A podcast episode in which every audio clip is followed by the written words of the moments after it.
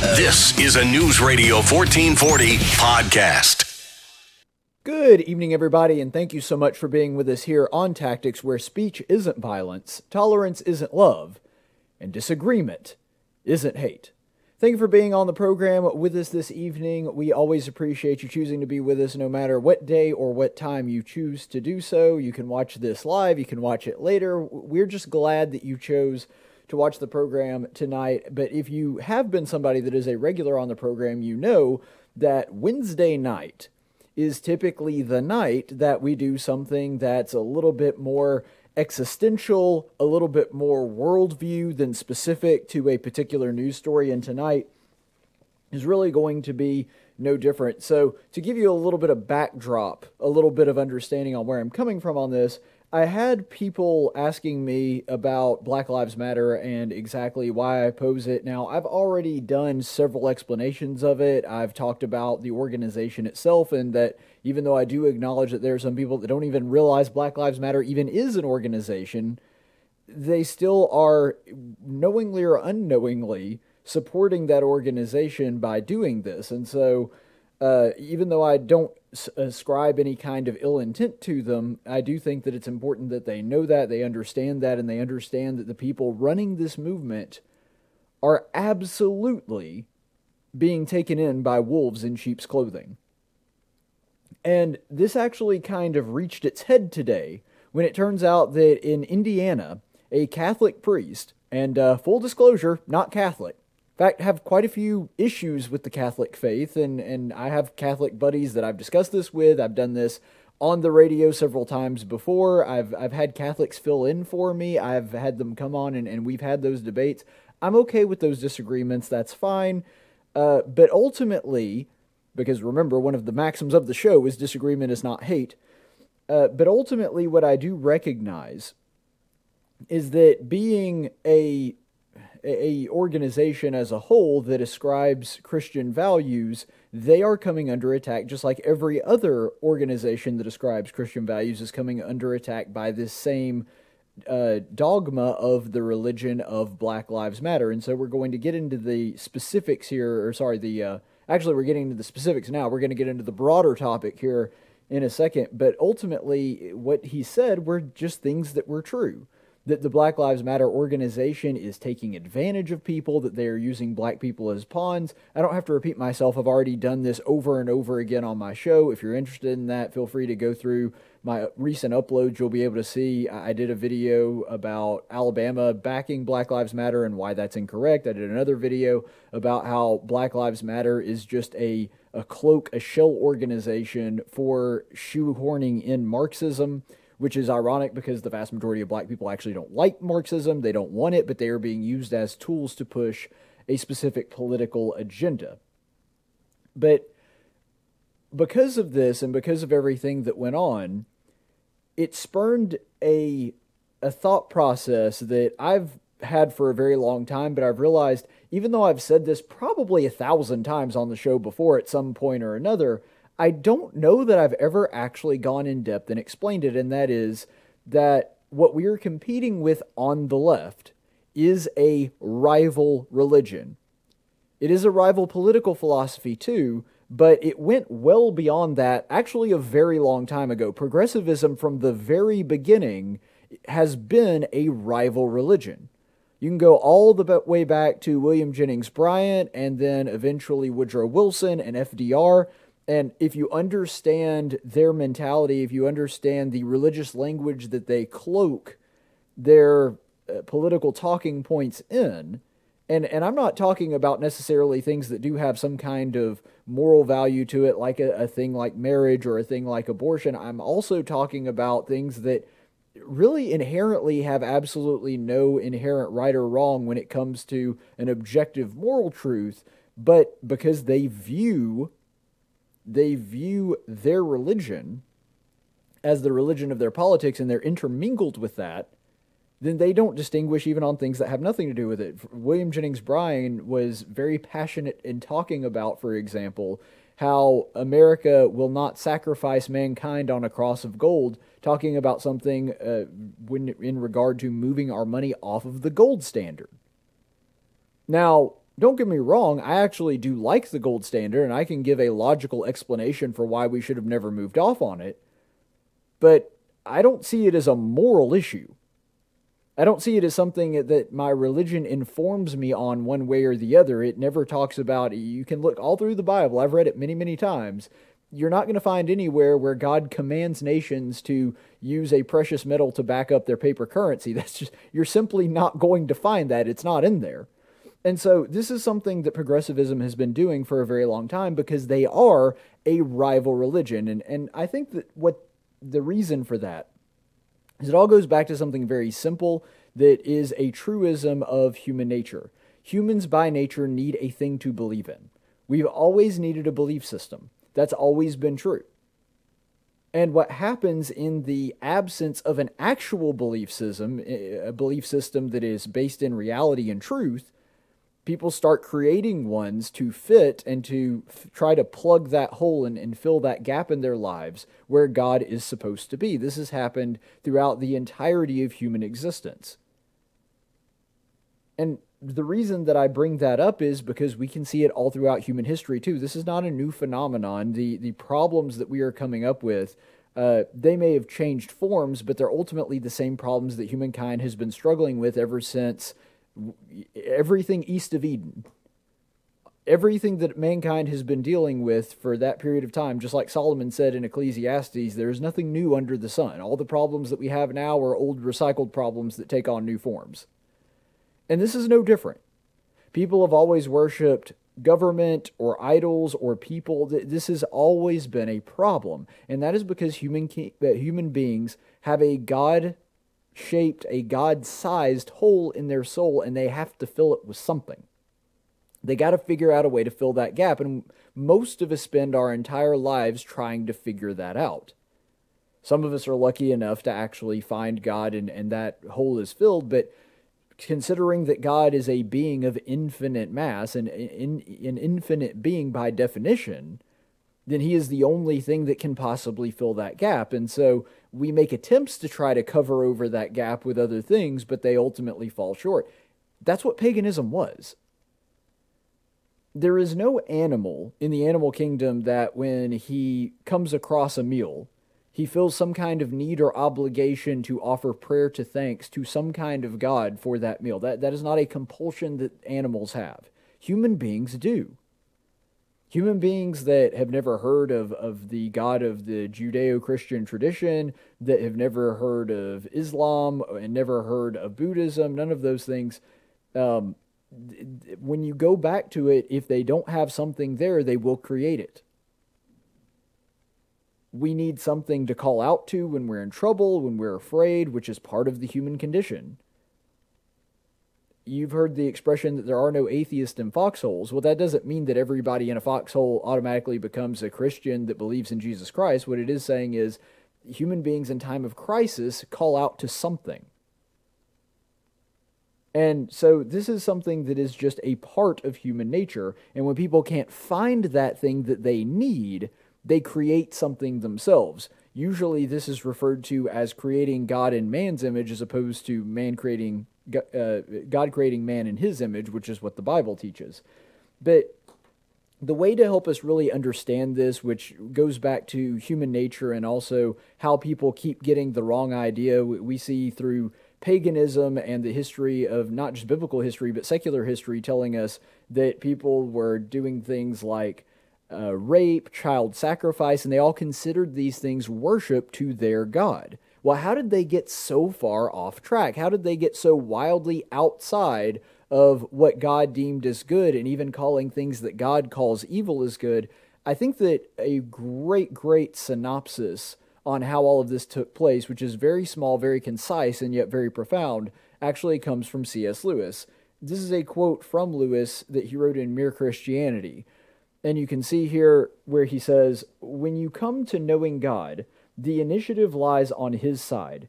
If he does not show himself, nothing you can do will enable you to find him.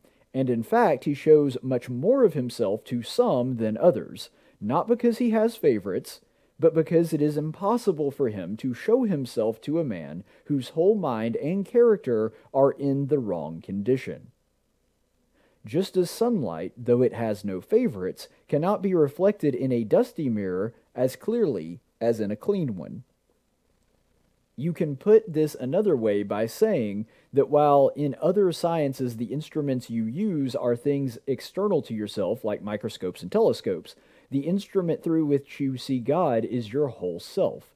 And if a man's self is not kept clean and bright, his glimpse of God will be blurred like the moon seen through a dirty telescope. That is why horrible nations have horrible religions. They have been looking at God through a dirty lens.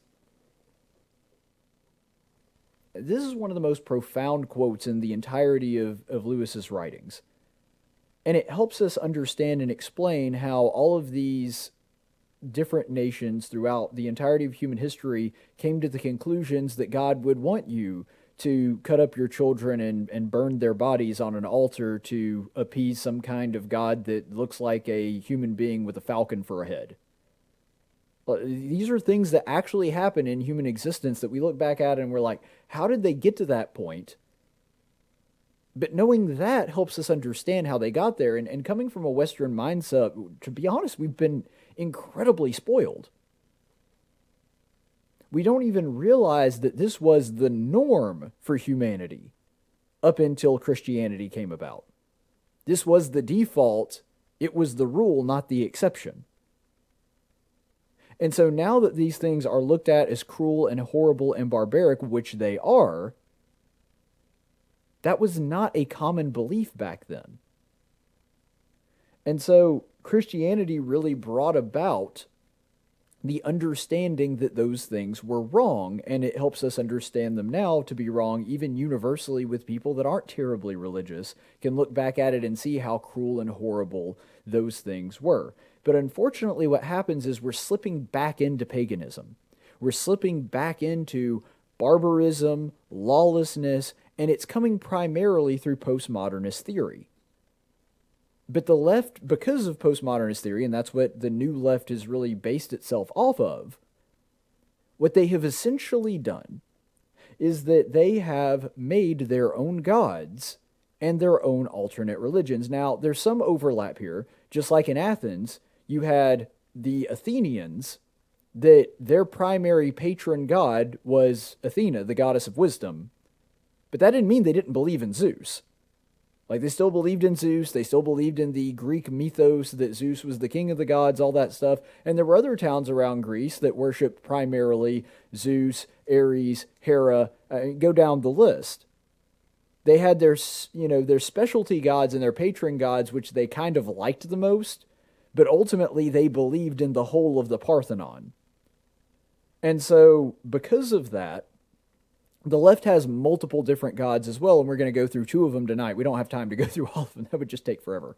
Uh, but, but I'm going to do this to just basically put out there as examples and show you how these things have become new religions.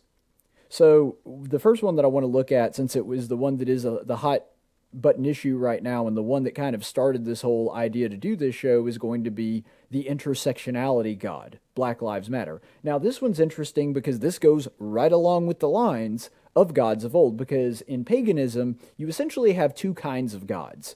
Uh, this is an oversimplification, and I understand that, but I'm doing it for the, the sake of brevity, which I already struggle with, so I need all the help that I can get. So, when you're talking about most of the ancient pagan gods, you really have two kinds of gods. You have tribalist gods and pagan er, and uh, nature gods.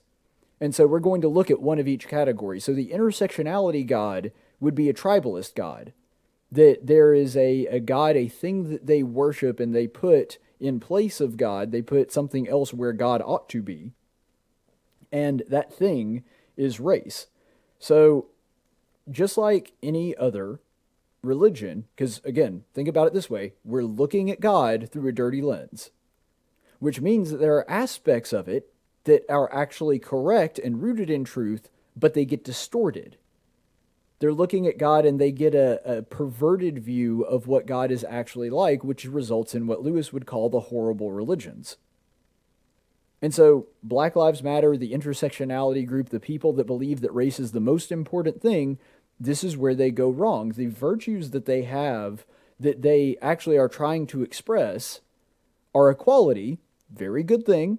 We want equality. Christianity teaches equality and, and treating other people the same. The kingdom of God has no second class citizens. There's neither Jew nor Greek. There is neither male nor female, bond nor free, so on and so forth. But in their perverted version of it, they believe equality means anybody that was wronged in the past, now they get to lord it over the oppressors. And so the way to create equality in their mind is actually combating racism with more racism. They create equality through embracing inequality. Let's give some advantages to the people that have been disadvantaged in the past. And so this is essentially their mantra there was and and again the reason that I'm going to be drawing back to this is because it's sort of the unbridled look at, at the ideology of these people.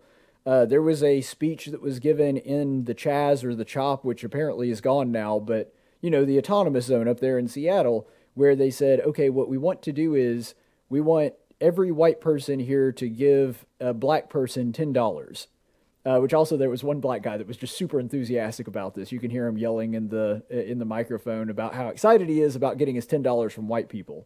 Uh, but on the larger scale, this is something that is true of the larger left as well in the form of reparation. So we'll, we'll tax people and then we'll give it to formerly disadvantaged minority groups. This is part of their religion.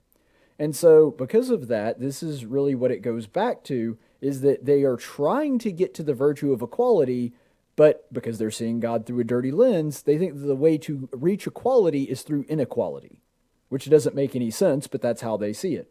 The other virtue that they really try to grasp onto, and, and it's achieved in essentially the same way, is benevolence. The problem with it is, is that their benevolence is conditional upon not the individual, which is the way that the church preaches it, that if there is somebody that needs help, we, we help out those people, and we do so out of the goodness of our own heart their perverted version of benevolence is we're going to go to the perceived oppressor and take their stuff and then give it to somebody else. So this is a, a, a, perversion of the biblical virtue of benevolence where people give of their own accord and voluntarily work and, and give part of the, the fruit of their labor to help out those that are in need. This is we're going to go seek out people that are creating things, take it from them by force, and then redistribute it to the people that we think actually deserve it.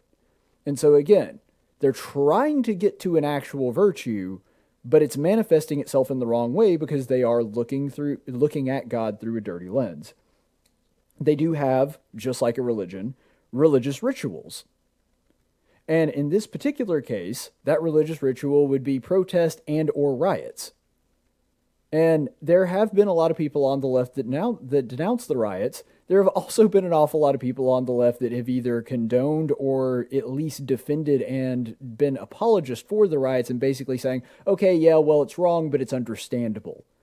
Uh, we have leftist politicians that have actually gone out of their way to make sure that people that are doing illegal things, as long as it's in the name of the virtue that they see as good, they will actually not arrest those people, not prosecute them. They'll leave them alone. The mayor of Baltimore actually said, all right, just give them some space to be able to riot and, and do some property damage. We'll just give them that space and, and call the police off. In Seattle, they actually told the police to abandon their police precinct. And so this is a religious ritual that they go through. This is sort of the form that it takes every time that Black Lives Matter winds up as a national news story, which ironically happens every election year. Weird how that takes place. But every time that that happens, you see exactly the same thing that the way they engage in the expression of their religion is through property damage. And yes, like I said, there are going to be some people on the left that try to cover for that or say that well they're they're mostly peaceful or whatever. But then there are also people, especially even leaders in this group, one of the leaders of the autonomous zone, uh, and, and by the way, an actual elected official in the city of Seattle, uh, actually said that the that it was understandable and justified, and they are tearing up things because that's the way that it ought to be. Uh, the um, what was it? Was it Ami Horowitz? I think was the one who put that up. That uh, did the interview with her, and was just asking the questions about the the riots and the property damage. And said, yes, this is something that we have to do. It's it's something that ought to be done. Uh, and, you know, people justified even tearing down black businesses, for example, saying that that was white money. And so this is a thing that is a part of their religious expression in their mind when it comes to sacrifice, because every religion involves some form of sacrifice. Like I've said, animals don't feel a need to make sacrifice to a god, humans have that instinctively. Now, in the case of Christianity, our sacrifice is Jesus Christ. We don't have to make animal sacrifices the way that the Jews did. That system has now ended for us. But the sacrifice is still there. That's still an aspect of religion, and that is something that is played out constantly and something that is repeated constantly in the form of the communion. And so, this is something that we very readily understand that religion has to have some kind of sacrifice. Well, in the case of sacrificing to the race god, the sacrifice that is being na- made are these neighborhoods. Uh, that that same video that I was referencing just a second ago, and this is something that has been repeated with multiple people that have been interviewed with Black Lives Matter that are engaged in these things. They say, well, we have to burn it down in order to build it all back up, and we're never going to get where we need to go. We're never going to be able to fulfill our religion.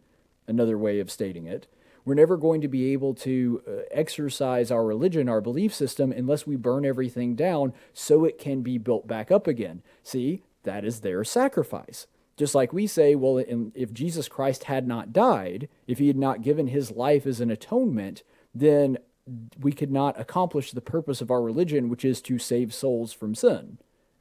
That's the same thing for them it, when they say that it has to be burned down, that is the sacrifice that they are willing to make in order to achieve the point of their new religion.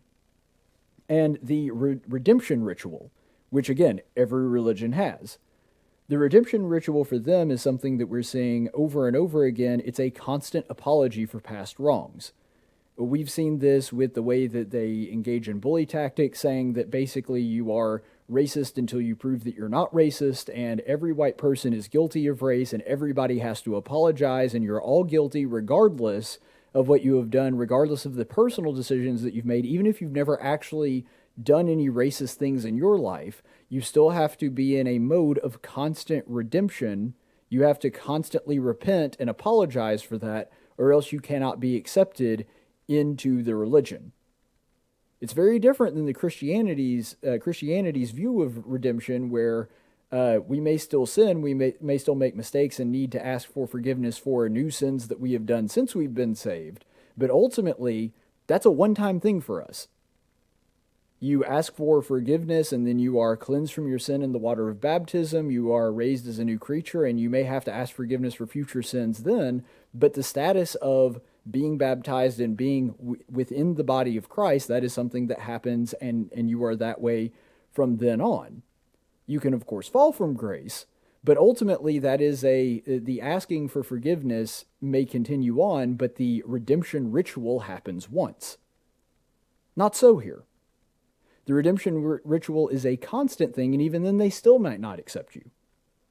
Uh, we've seen countless videos over the past weeks of white people bowing down and asking forgiveness of black people, uh, literally being commanded to get down on their knees and ask for forgiveness and to apologize for things like white power and white supremacy, uh, even if they haven't engaged in that stuff themselves, washing people's feet, ritualistically asking for redemption.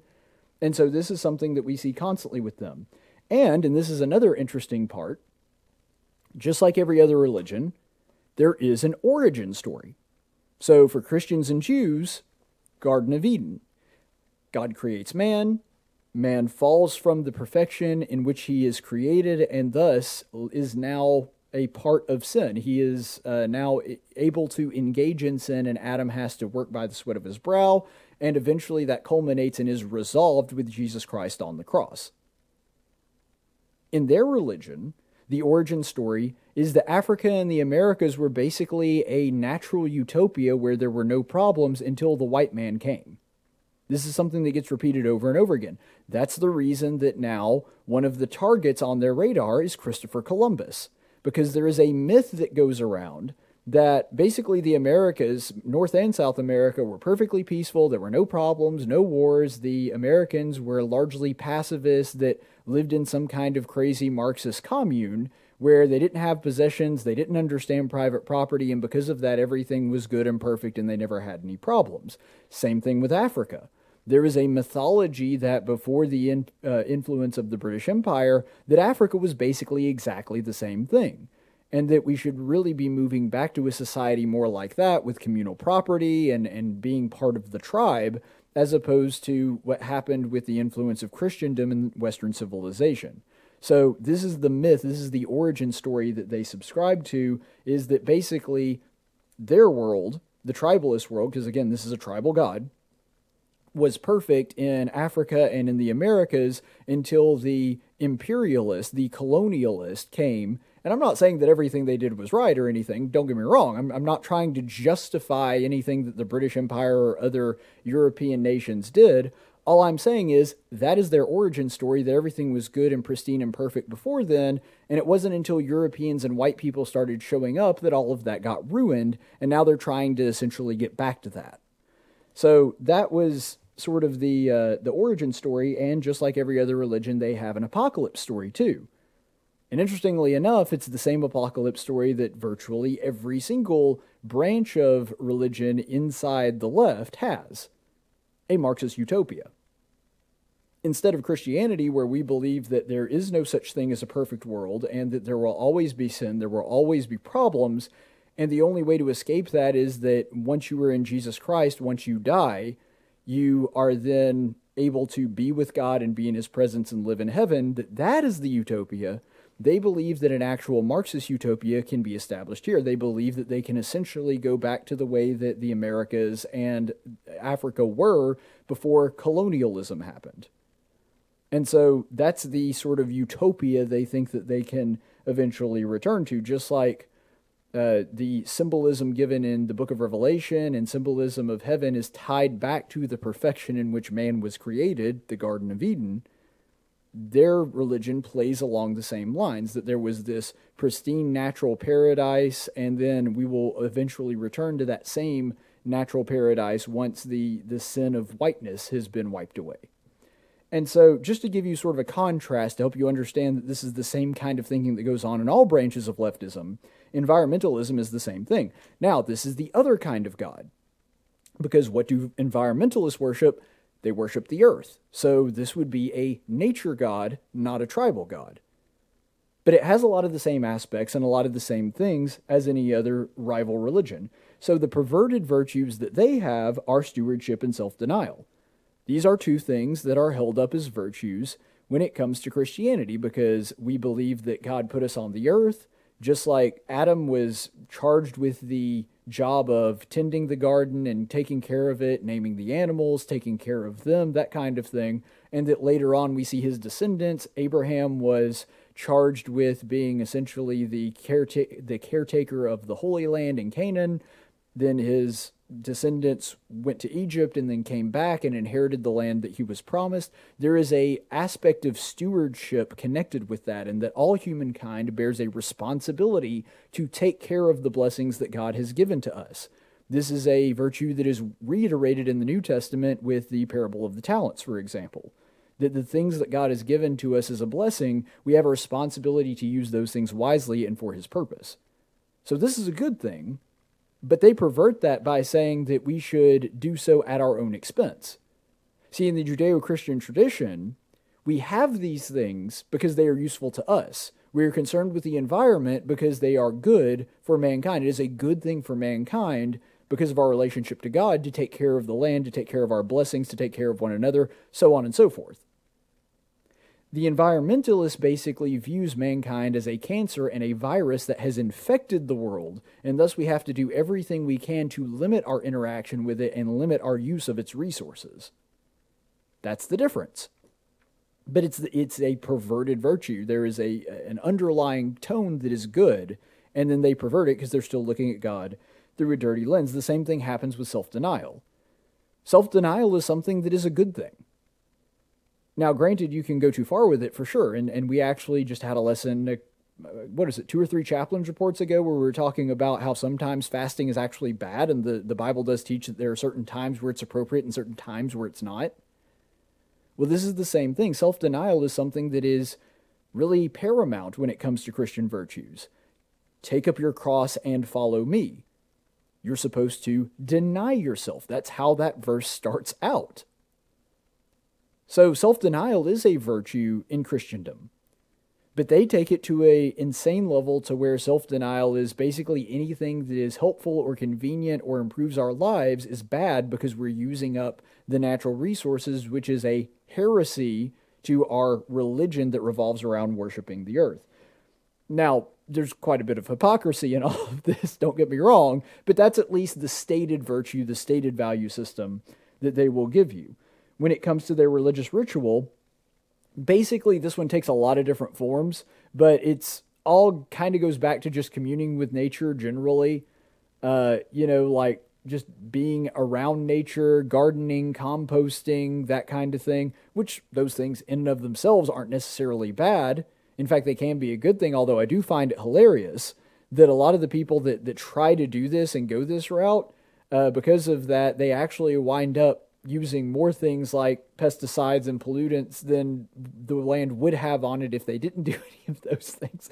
Not always, but that is a constant, you know, that, that is a, a typical thing that happens when they try to do this communing with nature thing is they wind up actually doing more harm than good more more often than not. But, um, one of my favorite ones is when they were uh, the big protest that they were doing against oil, and they all, uh, in a sign of solidarity, canoed out to the oil rig, and they were all but like one or two of them were in plastic canoes, which would mean that they were canoes created by oil. So, same kind of thing. Yes, there is hypocrisy there, and yes, we rightfully so make fun of it and poke at it.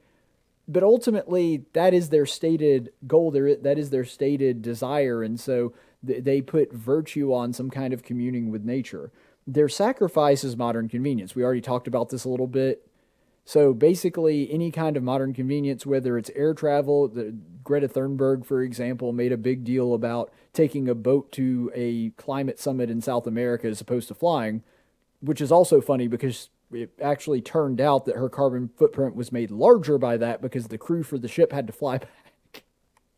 But ultimately, so that one kind of backfired on her. But ultimately, that is the sacrifice that they say that we need to be willing to make, that we need to give up our modern conveniences. We need to give up, you know, having a refrigerator in the house or driving around in our cars all the time, that kind of thing. And that we have to give up those modern conveniences, and that is the sacrifice they will make to appease their God of the earth.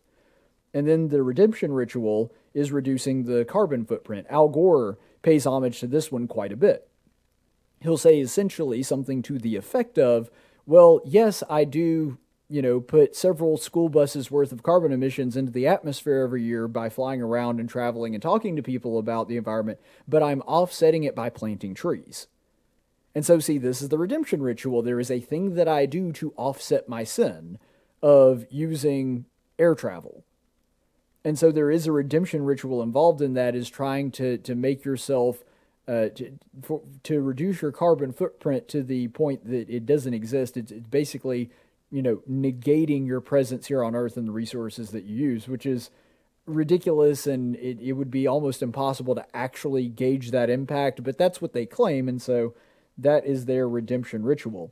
Their origin story is actually pretty darn similar to the one that we already looked at with Black Lives Matter, um, it's just that theirs goes a little bit deeper. So basically, all of the earth, not just Africa and the Americas, but all of the earth was basically a paradise before mankind infected it. So again, they kind of see mankind as greedy and resource hungry, and when we use resources, it's bad. Now, when uh, different animal species use resources, then that's fine and acceptable because they're part of nature. But for some reason, even though they believe that we are just animals, somehow we're not a part of nature. I know it doesn't make any sense, but it's their stated ideal.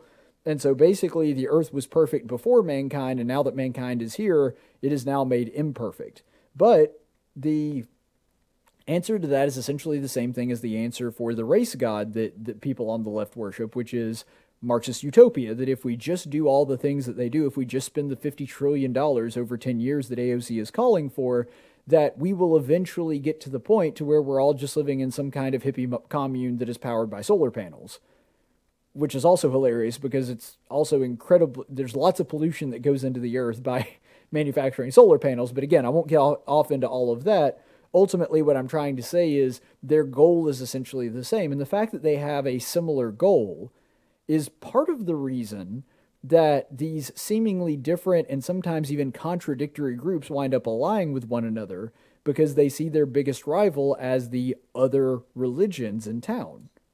In this case, the religious right, evangelicals, Catholics that, that actually subscribe to a Judeo Christian worldview, that kind of thing. And the interesting thing about this is another thing that they sort of hold in common is that they are both theocratic.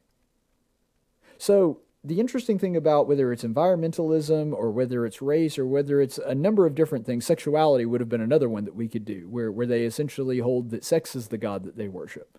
Uh, that's true for the LGBTQ plus five silent A crowd, whatever they are. Uh, that is a religion, and I could go down the list and do one for them as well. There are several other different special interest groups within the left that have similar religious like um, affinities. And like I said, there is some some crossover and some overlap where they essentially believe in the other gods maybe just as much as their own patron god. There's just one that they kind of worship more than the others. But ultimately, this is exactly what is going on in modern America. But one thing that they all have in common on the left is that they are all theocratic. Just like Islam, for example, it is a theocratic religion. It's not something that is like Christianity to where you can have your religion over here and you can have your political beliefs over here, which, by the way, there's going to be some overlap of that too, and I understand that, but my point is they're not the same thing. A person can be a Christian in a secularist atheist country and be no less Christian if they were in America or lived in the Vatican. You know, even if you're living in an overtly Christian country, your ability to be Christian is not lessened if you're living in a completely secular country or an Islamic country. So that's something where Christianity doesn't rely on the government. It doesn't have to have government. It's not a theocracy. But this is. They believe that the only way to achieve this goal of Marxist utopia, which is the goal of all of the gods that the left worships, the only way to get there is to have the government basically pound it down everybody else's throat. That's the reason that it wasn't enough to just, you know, if you're a, a lesbian or a gay couple, to just live together and to just do your own thing it wasn't enough for that. They wanted the government to actually acknowledge that. They wanted the government to hand them a piece of paper that said, yes, this is actually a marriage. That's why that was important to them, is because all of these sub religions that are competing in the left, they do need the government's endorsement. See, they don't have objective truth, they don't have God. And so they need a community of agreement to basically stand around and tell them that they are correct. They don't have a higher authority to answer to other than government. And because government is their God, that's ultimately the acknowledgement that they seek and that's what they want.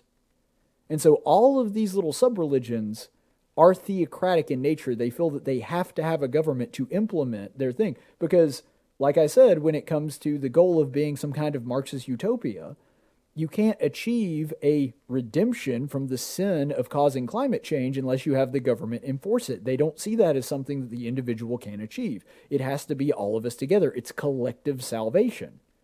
There's no such thing as individual salvation. It has to be done as a group. And so ultimately, that is where they come down on. That is the sort of Marxist utopia that they are all chasing. Now, what this all really does point to, though, is that when you do misunderstand God, you will misunderstand what He wants. When they are looking at God through a dirty lens, and remember, as Lewis just put out there in his metaphor, the lens is us.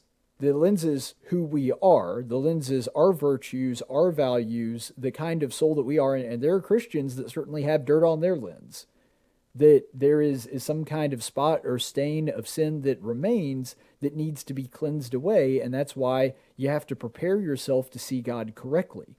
This is the reason that we have ritualistic washing in the Old Testament to symbolize the ritualistic washing of the soul that is needed in the New Testament.